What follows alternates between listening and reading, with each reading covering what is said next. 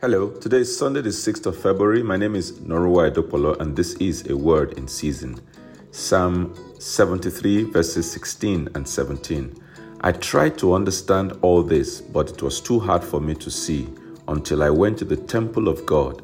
Then I understood what will happen to them. Praise reveals solutions we cannot see. If we took a census of those listening to this message, it is very likely that majority of us would be in need of direction in one area of our lives or the other. We all have issues in our lives that we simply can't figure out. They tie us up in knots. The writer had a similar challenge, but he found the solution in the temple, God's presence. Remember that God dwells in the midst of the praises of his people. It was through worshiping God that the writer got his answer. On many occasions, I have received directions from God in the place of praise and worship. Shall we pray? Father, I pray that that listener that is in dire need of a word from you to show them what to do.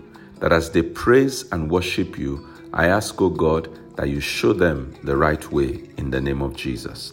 Thank you, Father, for you hear me every time I pray. Amen.